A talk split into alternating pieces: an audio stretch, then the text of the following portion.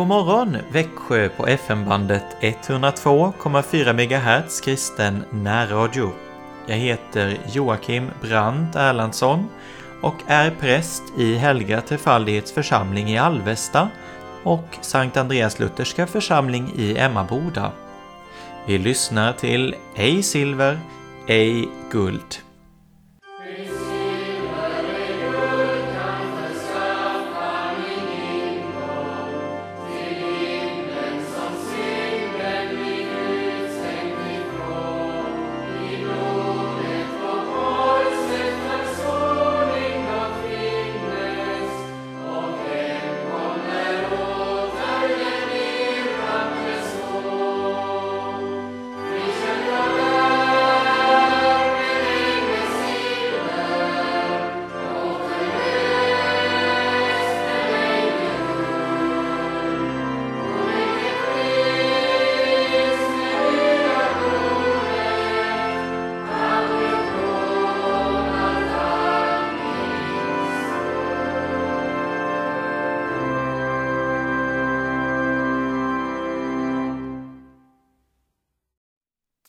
Jag vill läsa ur en bok som heter Jesus vårt enda hopp av Wilhelm Busch.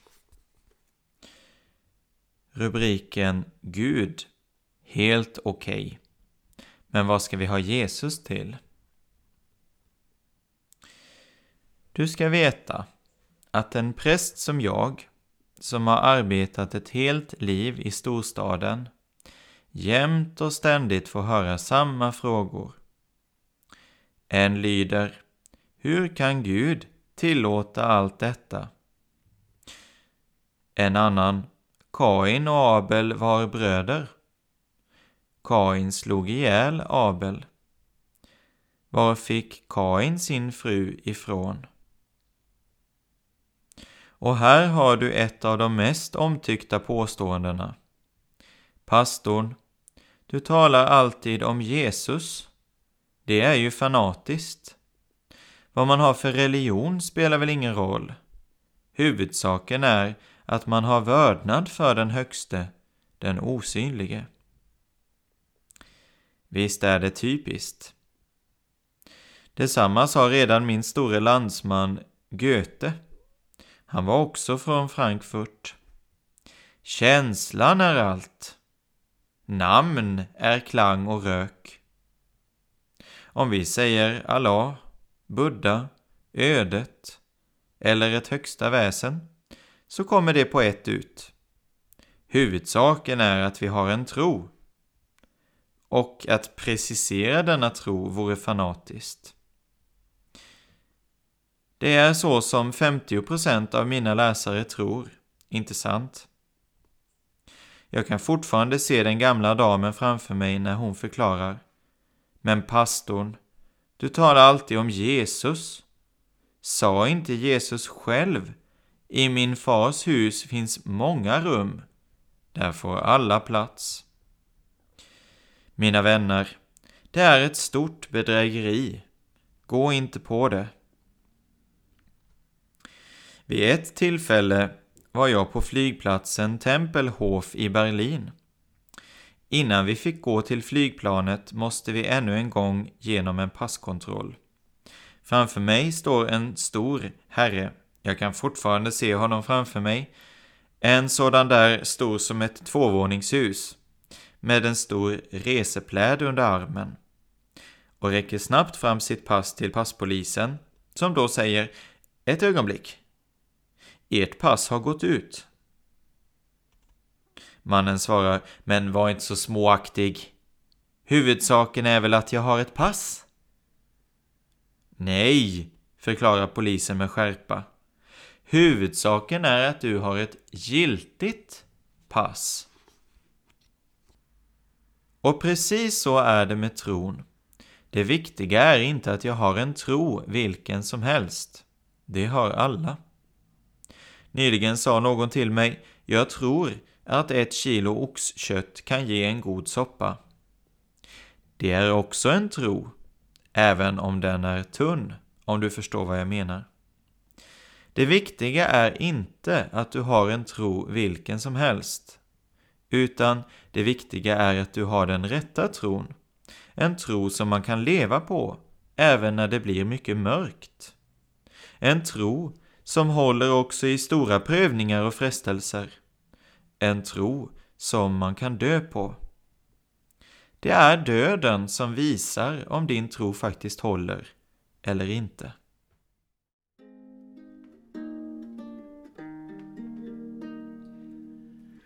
På nåden i Guds hjärta som Jesus bragt oss fram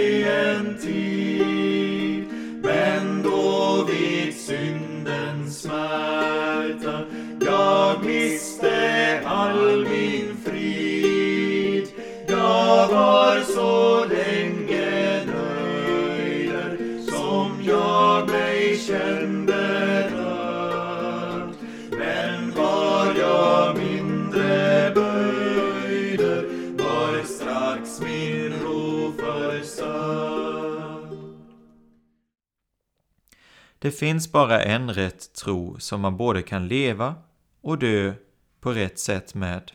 Det är tron på Herren Jesus Kristus, Guds son. Jesus har själv sagt i min fars hus finns många rum. Men det finns bara en dörr till Guds hus. Jag är porten. Den som går in genom mig ska bli frälst. Jesus är dörren. Jag vet, folk vill helst inte höra talas om det. Om Gud kan man diskutera i timmar. Den ene föreställer sig Gud si, den andra så. Men Jesus är inget diskussionsämne. Och jag säger dig, bara tron på Jesus, Guds son, är en räddande och frälsande tro som man kan leva och dö med. En liten upplevelse som du lugnt kan skratta åt visar hur skrattretande folk tycker att denna tro är. En dag för många år sedan gick jag på en gata i Essen. Två män står vid trottoarkanten. De är troligtvis gruvarbetare. När jag går förbi hälsar den ene God dag, pastorn.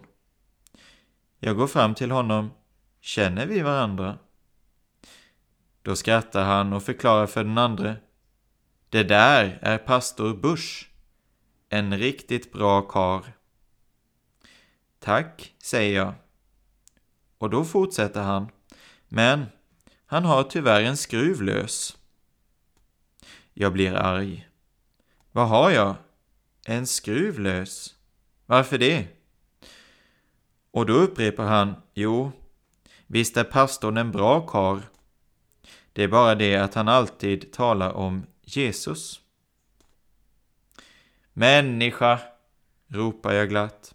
Då har jag ingen skruv lös.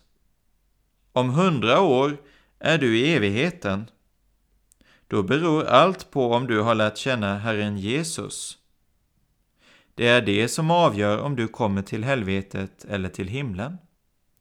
Säg mig, känner du Jesus? Du ser, säger han och vänder sig skrattande till den andre. Nu börjar han igen. Ja, nu ska jag börja igen.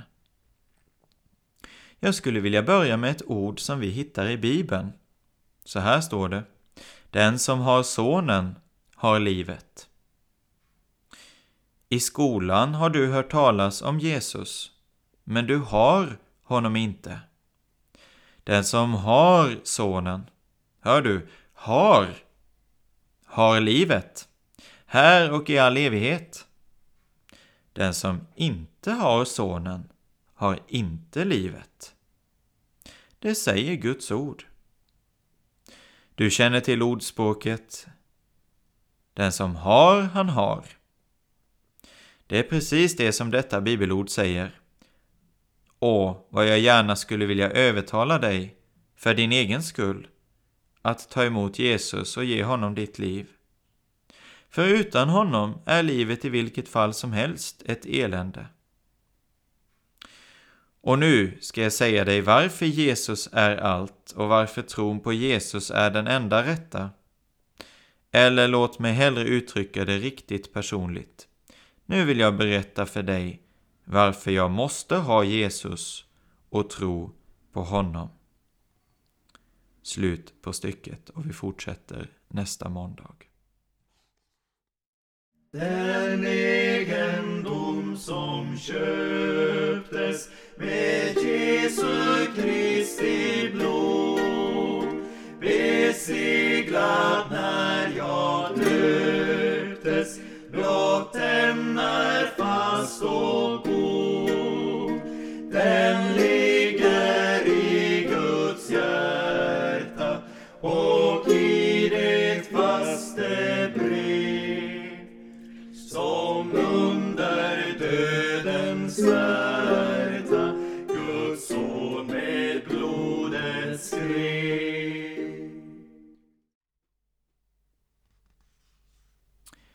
Jag läser ur boken Davids harpa av Fredrik Wislöf för den 28 november.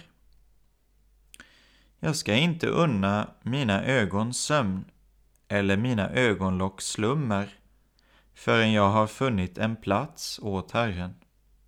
Psaltaren 132 David har ingen ro och finner ingen vila så länge Herrens sak inte är utförd. Så nitälskar han för Guds rike. Detsamma borde gälla varje Herrens tjänare. Vi har alla en bestämd uppgift som är lagd på oss. Men denna tar vi ofta med allt för stort lugn. Guds rikes sak betyder alldeles för lite för oss. Vi behöver väckas upp ur vår sömn och rivas ut ur vår likgiltighet. Av allt det vi strävar med på dagarna är det inget som är av så stor betydelse som det som angår Guds rike. Vi borde inte unna oss någon sömn eller någon vila förrän vår tjänst för Herren är utförd. Ingen må svika sin uppgift. Jag ska inte unna mina ögon sömn eller mina ögonlocks slummer förrän jag har funnit en plats åt Herren. Hur kan du leva utan Jesus? En vän som aldrig sviker dig. Då allt på jorden dör och vissnar och före kväll sol ändrar sig hur kan du fröjdas, le och sjunga och inte känna Jesu namn? Hur kan du bära dagens tunga för utan vila i hans famn? Har du ej känt där djupast inne en törst som aldrig rätt blev släckt? I drömmen om all jordens lycka i vårens bästa blomsterdräkt har du ej hört en sakta viskning i kvällens frid? Låt upp för mig, för mig som gav mitt liv i döden att återlösa, frälsa dig. Jag läser ur andaktsboken 1, är nödvändigt för den 28 november. Ett ord ur Ordspråksbokens 24 kapitel. Rädda dem som släpas till döden och dra dig inte undan dem som stapplar till avrättningsplatsen. Om ett folkslag drabbas av nöd sätts storartade hjälpprogram in. Men vad görs för att avhjälpa den andliga, eviga nöden som slutar med att alla ofrälsta hamnar i helvetet? Hur är det möjligt att kristna kan förhålla sig så passiva som de gör? Varför varnar du inte din icke-kristne granne eller kamrat som släpas iväg för att dödas av själafienden som bara har kommit för att stjäla, slakta och döda? Menar du att du har tid på dig? Det kan komma en dag då du bittert måste erkänna att nu finns det inte längre något, någon möjlighet till det.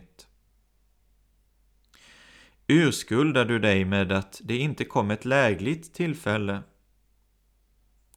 Det finns situationer då det är bäst att tiga, men det finns också tillfällen då man ska tala.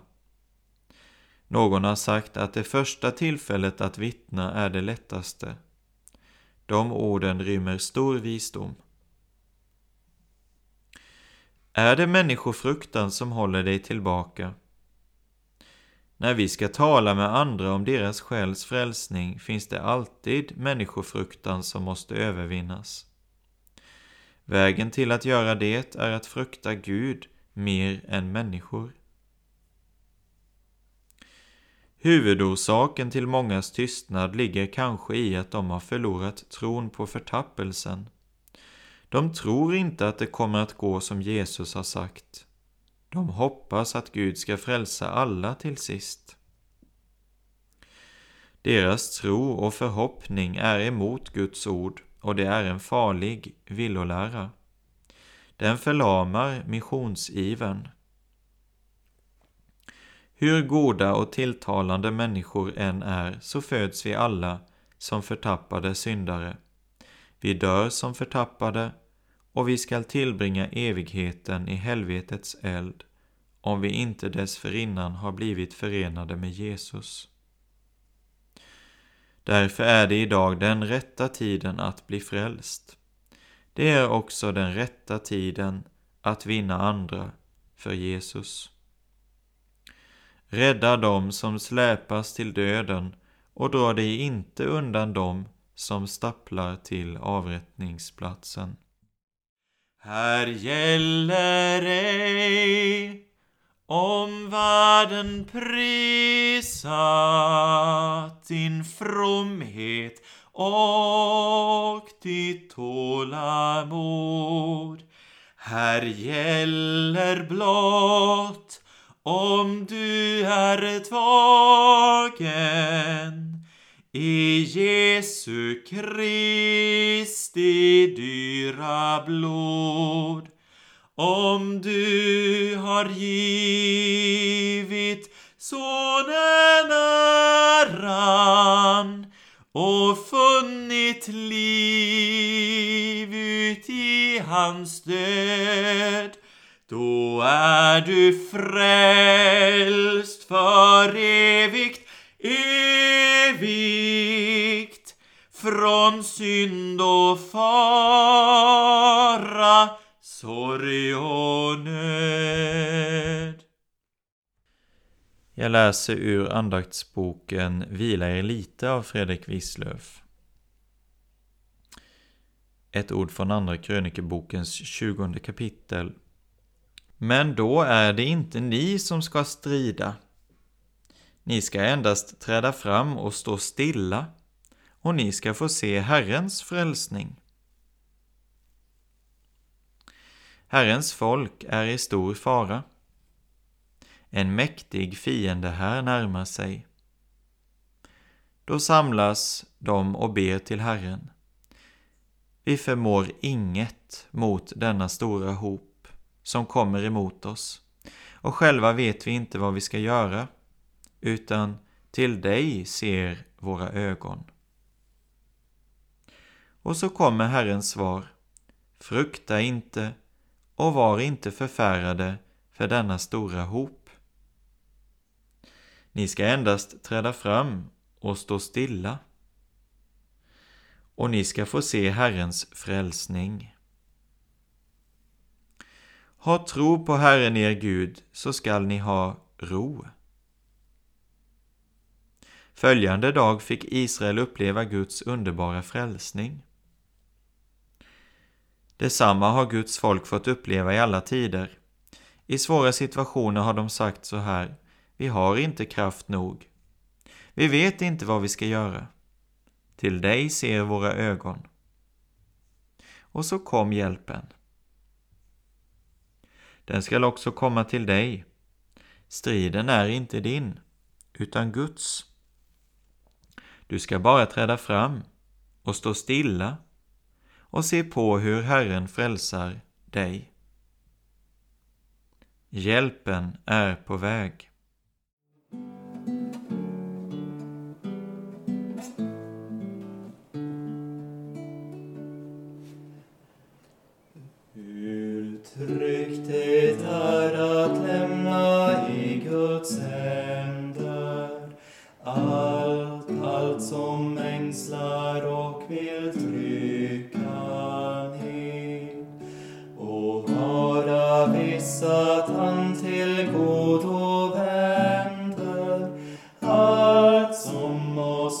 stöter på den död.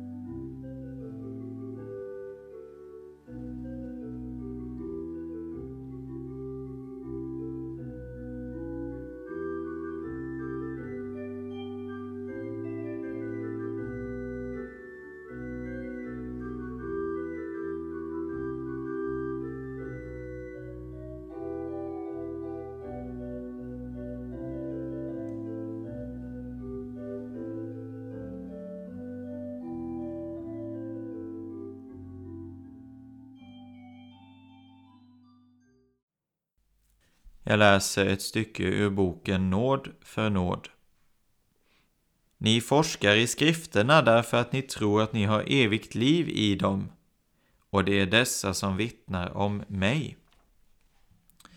Martin Luther skriver Den som rätt och med nytta vill läsa skriften må se till att han däri söker Kristus, så finner han visserligen det eviga livet.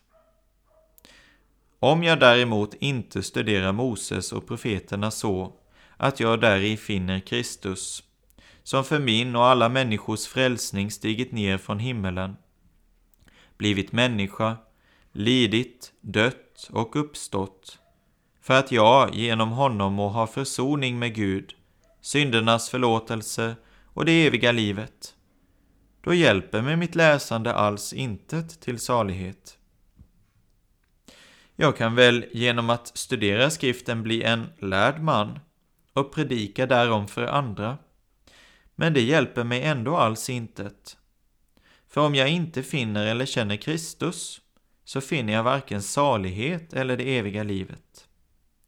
Nej, istället finner jag väl den bittra döden.